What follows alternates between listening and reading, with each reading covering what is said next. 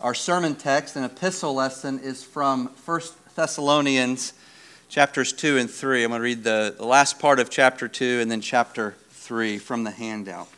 Listen carefully because this is God's inspired word. But since we were torn away from you, brothers, for a short time, in person, not in heart, we endeavored the more eagerly and with great desire to see you face to face because we wanted to come to you. I, Paul, again and again. But Satan hindered us. For what is our hope or joy or crown of boasting before the Lord Jesus at his coming? Is it not you? For you are our glory and joy. Therefore, when we could bear it no longer, we were willing to be left behind at Athens alone, and we sent Timothy, our brother and God's co worker in the gospel of Christ, to establish and exhort you in your faith, that no one be moved by these afflictions. For you yourselves know that we are destined for this. For when we were with you, we kept telling you beforehand that we were to suffer affliction, just as it has come to pass, and just as you know. For this reason, when I could bear it no longer, I sent to learn about your faith, for fear that somehow the tempter had tempted you and our labor would be in vain. But now that Timothy has come to us from you and has brought us the good news of your faith and love and reported that you always remember us kindly and long to see us as we long to see you. For this reason, brothers, in all our distress and affliction, we have been comforted about you through your faith. For now we live if you are standing fast in the Lord. For what thanksgiving can we return to God for you, for all the joy that we feel for your sake before our God? As we pray most earnestly, night and day, that we may see you face to face and supply what is lacking in your faith. Now may our God and Father Himself and our Lord Jesus direct our way to you. And may the Lord make you increase and abound in love for one another and for all as we did, as we do for you, so that he may establish your hearts blameless in holiness before our God and Father at the coming of our Lord Jesus with all his saints. Thus far, the reading of God's word. This is the word of the Lord. Amen. Let's pray. Help us, God, as we study your word, as we consider what it has to say to us and to us as a congregation, to us as individual Christians especially what it has to say to us about how to pray and how to love one another. Open our hearts and teach us through your word, by your Spirit, for Christ's sake. Amen. Amen. Please be seated.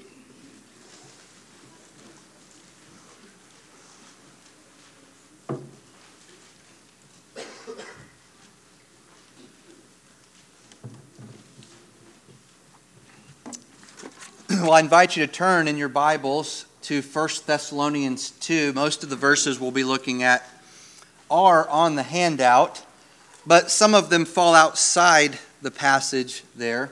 So it'd be good if you want to turn to 1 Thessalonians 2. I'll be referring to some verses outside that book, but most, most of them will be inside 1 Thessalonians. During the month of December, as most of you know, we've been learning to pray as Paul prayed, today we take a step back and learn to love as Paul loved. Because the engine of our prayers for God's people is an intense love for those that we're praying for. Today's sermon connects well with the book that Elder Peterson gave to each household by Sinclair Ferguson I believe it was something like when love came down. Um, in, is, that, is that what it's called? Yeah, when love. We, we read we read through it during Advent and Christmas. Actually, we have one reading left in our family devotional reading time together. It's an awesome book. If you didn't read it, put it on the top of the list for next year's Advent and Christmas reading, or just read it today and tomorrow. It's not a long read. But it's a, it's a study on 1 Corinthians 13, uh, which is the love chapter. And the whole point, he, he just walks through the chapter and, point, and shows how it points to Jesus, who is love incarnate. When Jesus came down, love came down. And today's sermon is, is centered on that Christian love, the love of God that He shows us, that He shares with us, and that He enables us to show others. The Christ, Christian love is different from the love that the world shows and has. And the love that Paul had for the saints was the engine that drove his prayers. And so, to learn how to pray like Paul, we need to learn how to love like Paul. And, and so, today's message, in many ways, is, is, just, is a long introduction to next week's sermon on 1 Thessalonians 3, verses 9 to 13. That's the part that's grayed out. I read it, but it's on your handout, it's grayed out at the end because we're not going to get there today.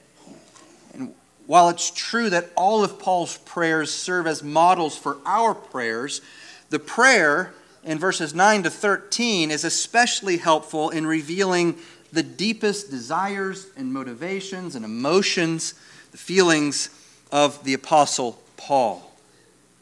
His profound, and we saw it in the first, the first part that we read too, back into chapter 2, his profound concern for the people of God manifests itself not only in the prayer in verses 9 to 13, but also in the verses leading up to it, leading up to the prayer, going back to verse 17 of chapter 2. And so these, these preceding 12 verses, 217 to 38, impress upon us Paul's deep love for God's people. And we get to see the driving force behind Paul's prayers for the Thessalonians. And, and, and what is it? It's love, not worldly love, not sentimental love, but Christian love. Selfless love, sacrificial love, spirit filled love, mature love, God-like love, Christ like love, a love that aches and hopes, a love whose well runs deep. Did you hear him say a couple times, I, when, I could bear it no longer? In fact, this love is a love whose well never runs dry. Jesus said in John 7 38, He who believes in me, as the scripture has said, out of his heart will flow rivers of living water. Rivers of living water flowed continuously out of Paul's heart and into the people he loved, the people of God. He loved his brothers and sisters in Christ. In particular, he loved the Thessalonians.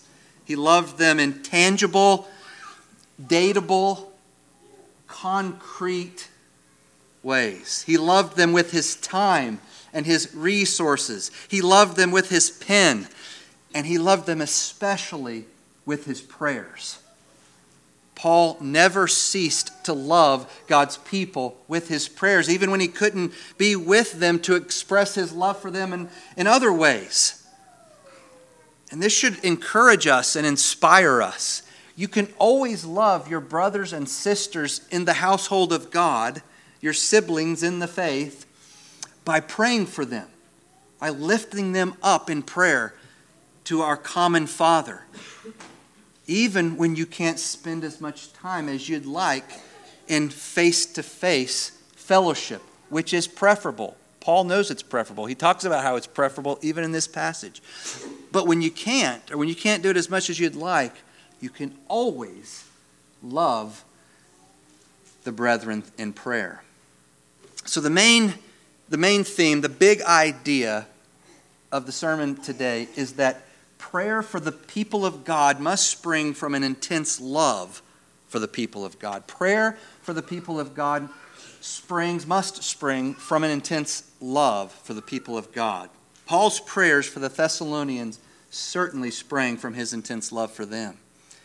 He had a bottomless well of love for the brethren.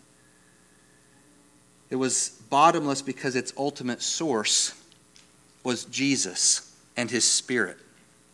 And out of this well of intense Christian love sprang forth Paul's prayers for the Thessalonians. Your prayers for the people of God must spring from an intense love for those you're praying for. Our text this morning teaches us three ways in which prayer springs from a holy love, a God given love, a God like love. We see in this passage three different aspects of Paul's love for the Thessalonian Christians. And you can see the main the three main points on your outline. Prayer springs from a desire to be with God's people. Number 2, prayer springs from a desire to seek the good of God's people. And number 3, prayer springs from a desire to hear about the love and steadfast faith of God's people, to hear about the work of God's grace in God's people. First, prayer springs from a desire to be with God's people. This just jumps out at the page, uh, j- jumps off the page uh, as we read Paul's desire to be with God's people. And we know not only from Paul's letter to the Thessalonians, but also from the book of Acts, that Paul didn't get to spend nearly as much time with the, with the Thessalonian believers as he would have liked. Acts 17 records Paul's planting of the Thessalonian church, and we read there that just before Paul arrived in Thessalonica, he and Silas had been badly beaten in Philippi, driven out of town, and, and that, that's where they were imprisoned, do you remember, and then forced, forced to leave. And from Philippi, they went to Thessalonica, where Paul began to tell people about Jesus, and he planted a, new congregation there. But once again, opposition to Paul's ministry mounted, and it became so heated that he had to leave again. After only a few weeks, he was only there for, for three Sabbaths, it says, before he was torn away, in his words in 1 Thessalonians, torn away from the new congregation that he had just planted. A congregation full of baby Christians who needed to be nurtured in the faith. From Thessalonica, he went to Berea, and then to Athens, and then he landed at Corinth, where he was where he stayed for a while. And while he was there in Corinth, Paul began to look back on the churches that he had recently planted in, the, in those cities. And it grieved him that he was unable to spend much time with the new believers in those church plants, discipling them, encouraging them in their new faith in Jesus. Paul had a passion for nurturing believers in their faith.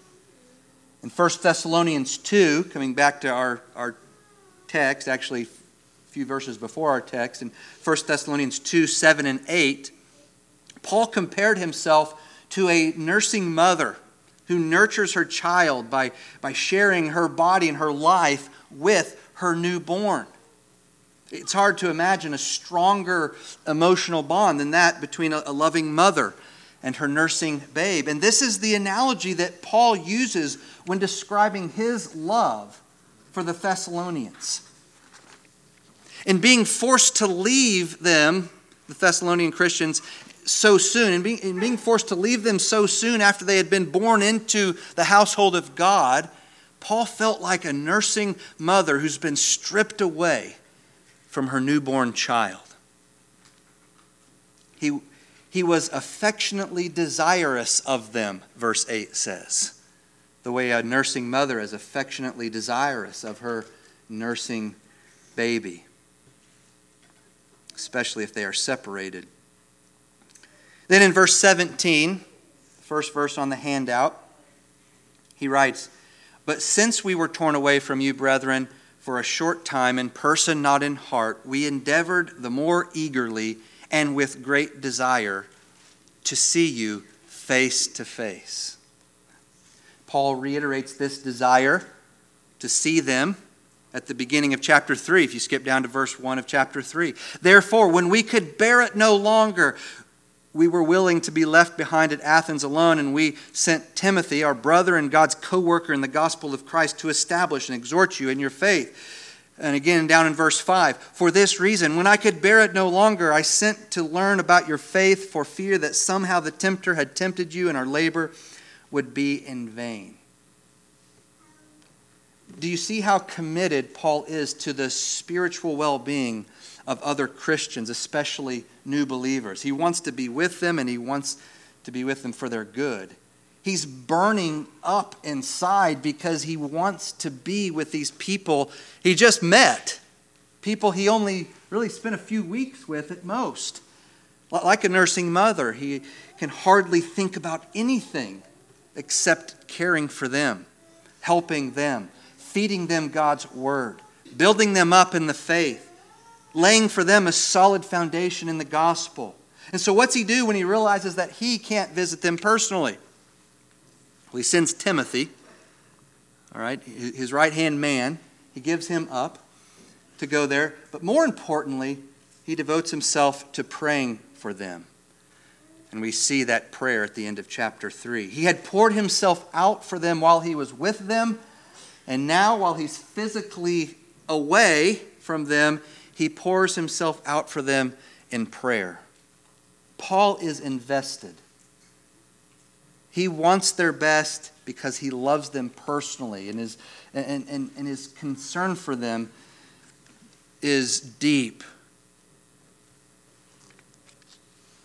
And so, out of concern for them, he runs to the throne of grace. And this kind of personal investment is typical of the Apostle Paul. He doesn't know how to relate to other people except by becoming enmeshed in their lives in the lives of other Christians. He, he's personal, he's relational, he, he's not into superficial relationships. He wants to go deep. And, and this makes him, by the way, vulnerable. God's, God's people often hurt Paul, they regularly cause him grief, and this is because Paul allows himself to get close to them. He actually cares about them. As we're going to read from 2 Corinthians 11 in a minute. What happens to them happens to him. And when you care for people and get close to them, you put yourself in a position, in a vulnerable position, in a position to be hurt, affected. Sometimes it's uncomfortable or inconvenient. The love that Paul showed other believers is a mature love. But here's the thing it's not just for apostles.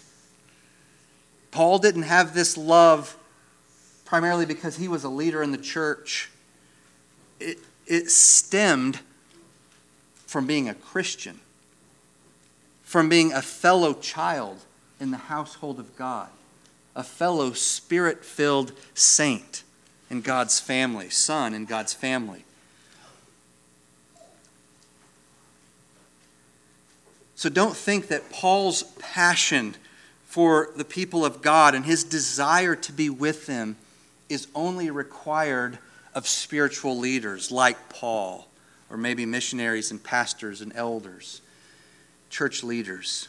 No, Paul's heart is just the heart, it, it, it's, it's, it's the affectionate heart of a brother. A brother in the Lord who loves his spiritual siblings simply because they're his spiritual siblings and who desires to spend face to face time with the other children that his heavenly Father has adopted into the family of God. And we see how enmeshed Paul was in the lives of other Christians in 2 Corinthians 11, where he writes this Besides the other things, what, co- what comes upon me daily is my deep concern for all the churches. Who is weak, and I am not weak? Who is made to stumble, and I do not burn within? 2 Corinthians 11, 28 29. Paul's not a man who prizes ideas and theories and theological systems above people. He's not a Christian who loves people from a distance. His top desire is to love and serve the people of God and to be with them, to be in fellowship with them. this intense love, this, this passion for the brethren, shapes his prayers for them, prayers that spring from a deep desire to be with the saints. Well, the second thing we see in the ministry of Paul is that prayer springs from a desire to seek the good of God's people.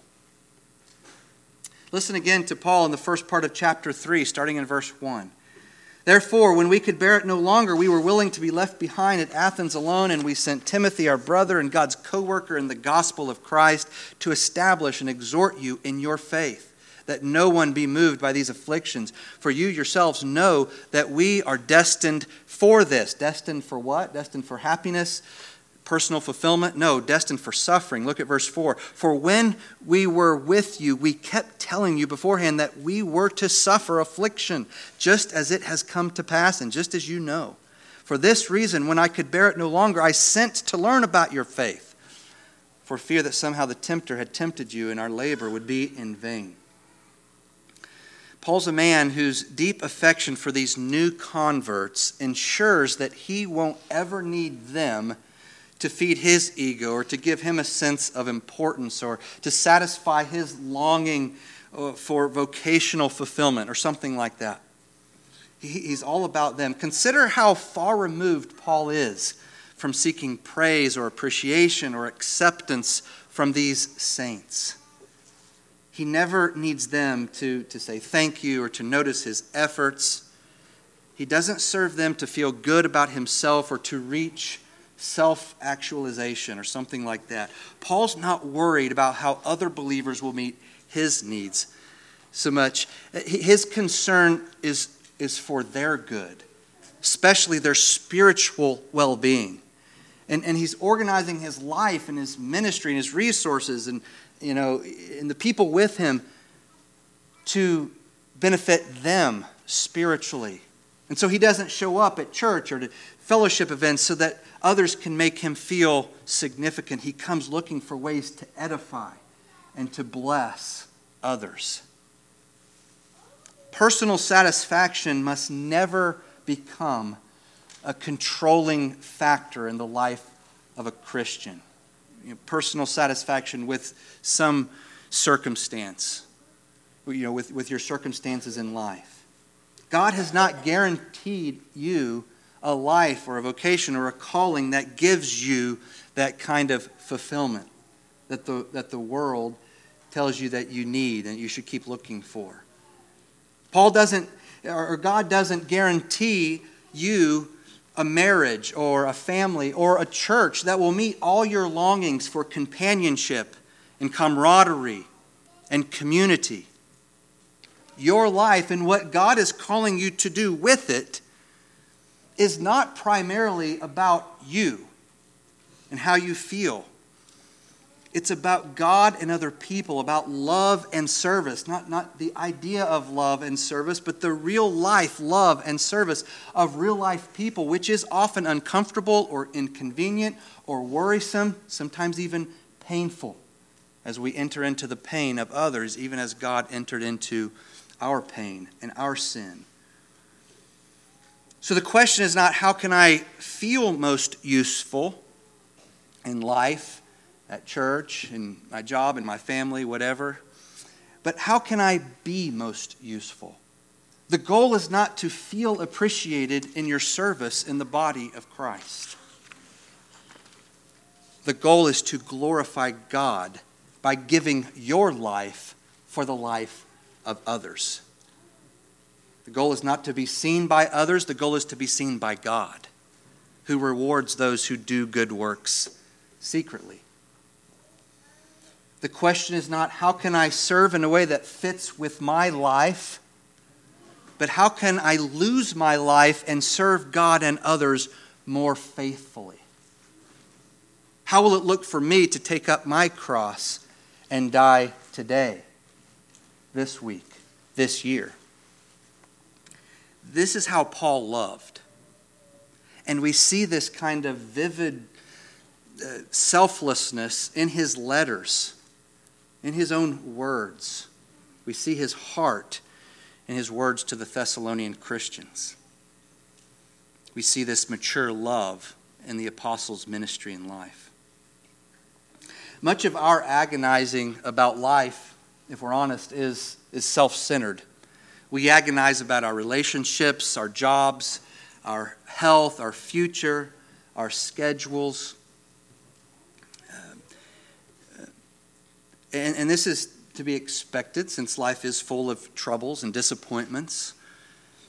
But how often do you find yourself like Paul in agony?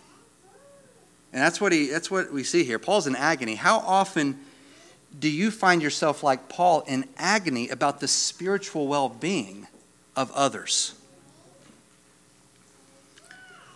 And how often does it drive you to your knees, drive you to prayer the way it did Paul? Paul's agony in 1 Thessalonians is others focused. He's agonizing about their future, not his. He, he's worried about their spiritual health. He agonizes over them, desperately praying that these new believers resist the temptations of the tempter. He wants, above all, to have assurance that they're standing firm under persecution and not being lured away from the faith. He wants to strengthen them and encourage them in their walk with the Lord so that they're steadfast in trials. These are the things that consume Paul. So, Paul doesn't just want to be with them, he, he also wants to be with them for their good. And this is basic Christianity. Paul's giving a class on elementary Christianity. Christ Jesus came to us. He left the glory of heaven to be with us. And this, and this was for our good. He chose the path of self denial for your good. He took on your sinful flesh in order to save it to save you. He, he lived a life of suffering and self denial, and he died an excruciating death. He died in excruciating shame so that you could live. And he calls you, God calls you, to serve and love in the same way. Not by lording it over others, but by open eyed death to your self interest for the good of others. This Christ like attitude, this posture toward others, is the hallmark of the Christian life, the hallmark of Christian living. Paul wrote elsewhere, now we've already read this passage in our service today after the confession of sins from Philippians 2 but I'll, I'll read a little bit before the part we read too. Do nothing from selfish ambition or conceit, but in humility count others more significant than yourselves. Let each of you look not only to his own interest, but also to the interests of others. Have this mind among yourselves, which is yours in Christ Jesus. I'll stop there. Philippians 2 3 to 5. And so, that first part about not looking to your own interests, is what it means to have the mind of Christ. Paul understood this point and he lived it out. He understood that the Christian life is the Christ like life, and the Christ like life is the one that says to others at every turn, My life for yours, your interests above mine. Paul's prayers are an extension of his selfless love for people, and specifically his intense desire to seek their good above his own. The third thing we observe in Paul's ministry to the Thessalonians is that prayer springs from a desire to hear about the love and steadfast faith of God's people.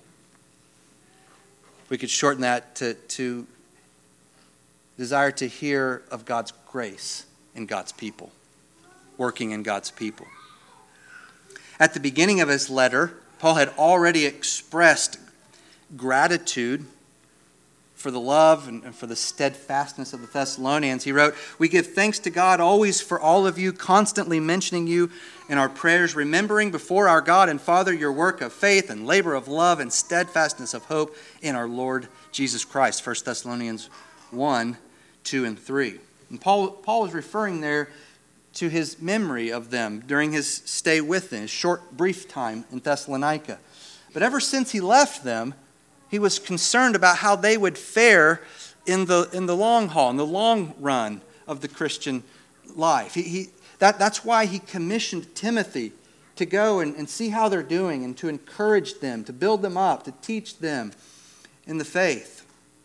And now in chapter 3, he reflects on Timothy's report. So Timothy's come back by the time he's writing this letter, at least this part of the letter. And starting in verse 6, he says this But now that Timothy has come to us from you and has brought us the good news of your faith and love, and reported that you always remember us kindly and long to see us as we long to see you, for this reason, brothers, in all our distress and affliction, we have been comforted about you through your faith. For now we live if you are standing fast in the Lord. We, we can deal with all of this persecution because we know that God is at work in you. For, for some people, the only interesting news is bad news. If, if they hear about a, a scandal in a church or a moral failure of a minister or some kind of internal difficulties of a prominent ministry, they become full of concern and, and righteous indignation, maybe denounce, they denounce the evil from a place of moral rectitude.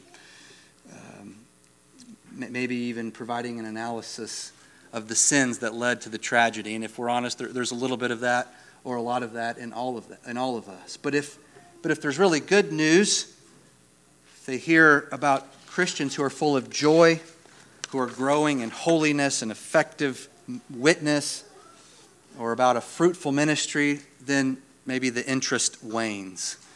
There's, there's nothing to denounce, there's no foil for their righteousness, their self righteousness. But that's not Paul. We don't, we don't get any, we don't see any of that in, in the Apostle Paul. He's the opposite. For him, every report of growth in faith and love becomes an occasion for rejoicing. The thing that really gets him going is hearing about believers who are growing in the fundamentals of the faith. Look at the end of verse 8. He basically he says in essence there, now we're really living over here. Now life is really good for us. Why? Because you are standing firm in the Lord the, the suffering hadn't gone away, the persecution hadn't, hadn't left, but life is good because they are walking in the truth. What makes you feel alive? Is it hearing that fellow believers are growing in grace? That's what invigorated Paul. And he and, and the Apostle John are alike in this in his second epistle, John writes, I rejoiced greatly to find some of your children walking in the truth, just as we were commanded by the Father. 2 John 4. And then in his third epistle, he says, I rejoiced greatly when the brothers came and testified to your truth, as indeed you are walking in the truth.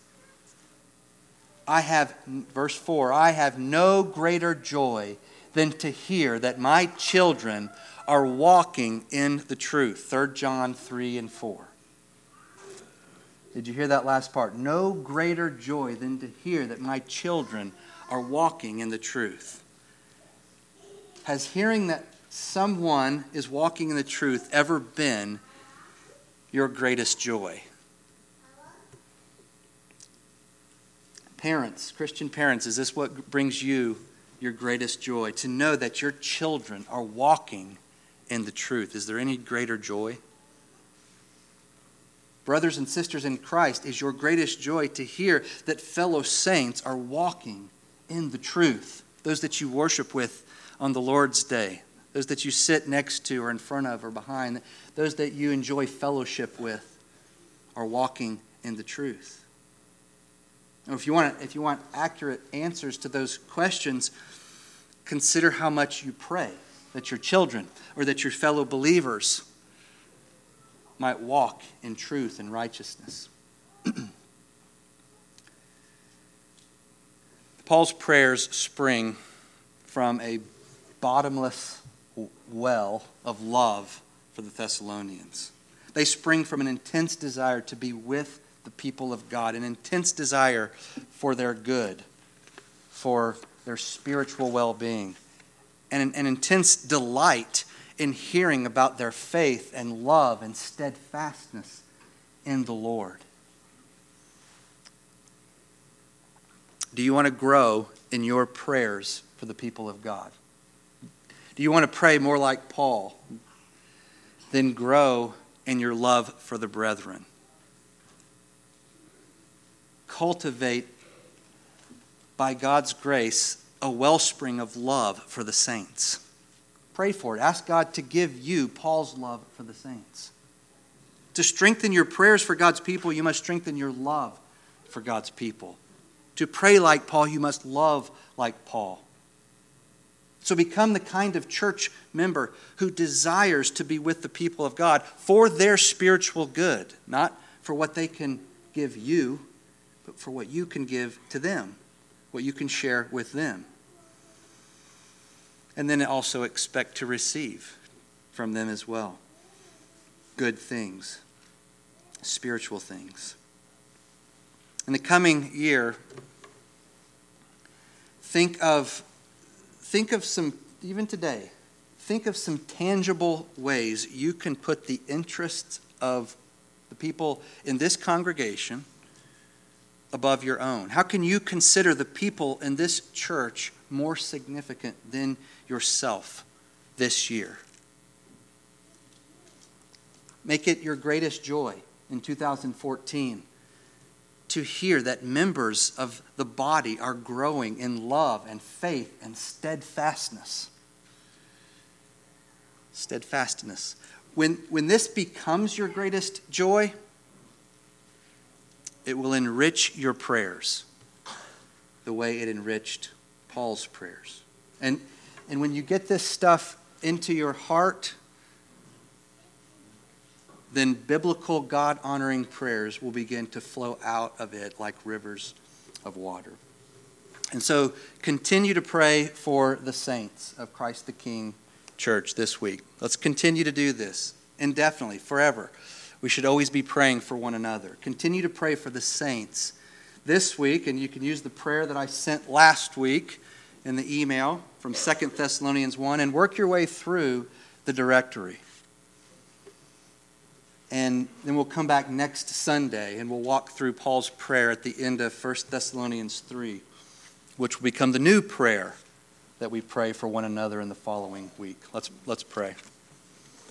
Father, please help us to love with Christian love, to love one another the way you love us, the way your son Jesus loved us by dying for us, and the way Paul, in imitating Christ, loved the brethren. Help us to love and to pray faithfully. In Jesus' name, amen.